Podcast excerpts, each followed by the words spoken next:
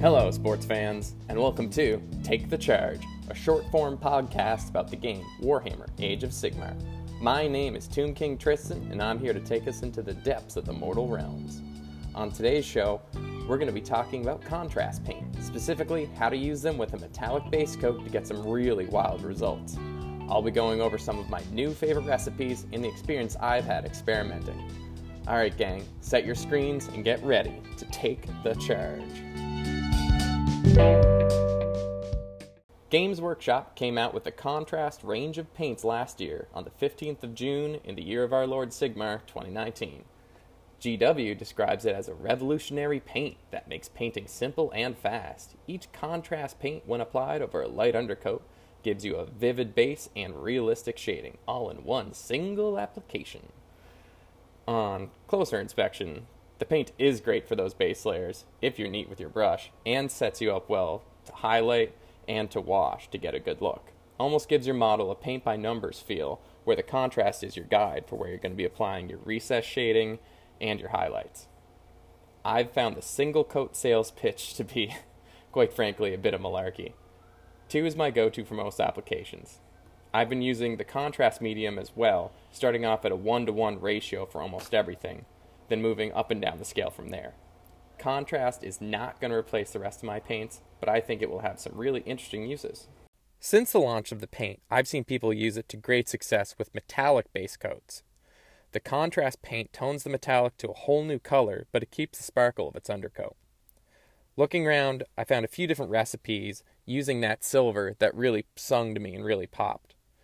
There was Terradon Turquoise, which gave this beautiful teal color, really punchy. Akhelian Green, which oddly enough is actually quite a bit more blue than green. So that one gave this really beautiful blue with just that little hint of green underneath. I think it'd be really nice for a lot of the aquatic armies, or just if you're looking for something that adds a nice contrast, any type of golds or yellows or oranges. Then there's Black Templar. I think Knights of Heldenhammer armies could look really special with a little bit of this done over silver. Then there's Nazdreg Yellow, which is, I think, the most interesting one for over top of silver. It gives this very, very nice uh, yellow brass color. I think on a ton of KO boats, it could pop, and a lot of other things. It'd be a really nice accent color to use. Then there's Flesh Tearers Red, which gives a deep, foreboding color that I think could be awesome for a lot of Khorne armies out there. Now, what I came to after a touch was the idea of using gold as the undercoat. The GW Spray for Gold Retributor Armor is amazing for this. I know I love using that paint. It's really neat. You hit it, and then you don't really think you've used enough, but then after a little bit it dries, and it's this beautiful, brilliant gold color. I think it's one of the best things that GW has done.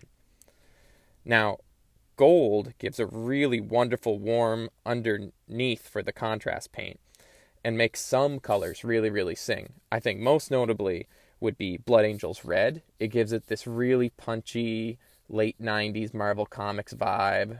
Um, just absolutely sings, kind of like a 1950s Cadillac or some other type of fancy car, or even like going to a, a old bowling alley. Those like extra sparkly red balls you can hurl down the aisles.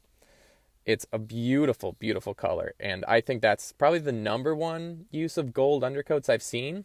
But one that I just found while doing a bit of research for this pod was Talassar Blue. Oh my goodness. Talassar Blue over top of gold is absolutely amazing. It gives us like super punchy electric blue.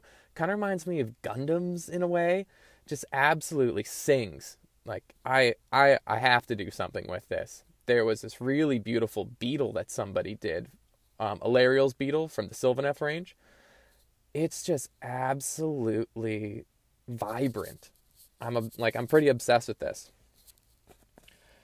I listen. If you get a chance, boot up Ask Jeeves, Alta Vista, or one of your other favorite um, search engines, and just just check it out. I like I really think that's one of the best things I've figured out. Now, in my searching, the one color I didn't see anybody do was a magenta or like a pink.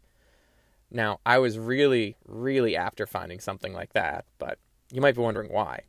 Well, if you remember, dear listener, episode 6, the Celestial Warbringers lore breakdown, After that, I just became consumed in that way a hobbyist can be, with the notion of finding a way to paint up the bright magenta armor of the Warbringers. I wanted something that had the distinct look, but would also set mine apart from any Astral Templars that would be around, like any Bear Collar fans. And you know what? Enter contrast.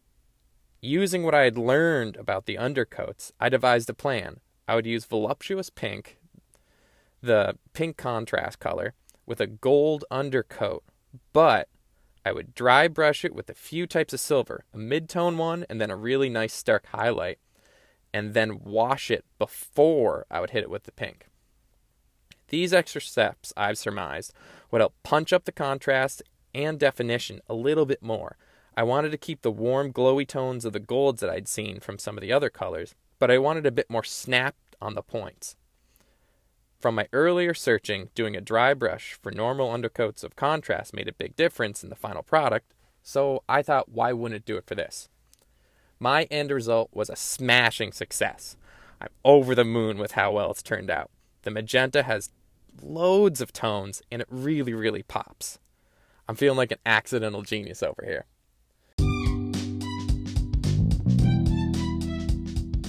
All right, this has been episode 8 of Take the Charge, and I've been Tomb King Tristan. I want to say thank you so much for listening. If you've loved this episode and are inspired to try out some metallic contrast paints, get a hold of me on Twitter at, at TakeChargePod or at Tristan Gray. I'd love to see what you're doing and gush praise in your direction if you've been done something awesome. Hope you have a great day, and I'll see you on the internet.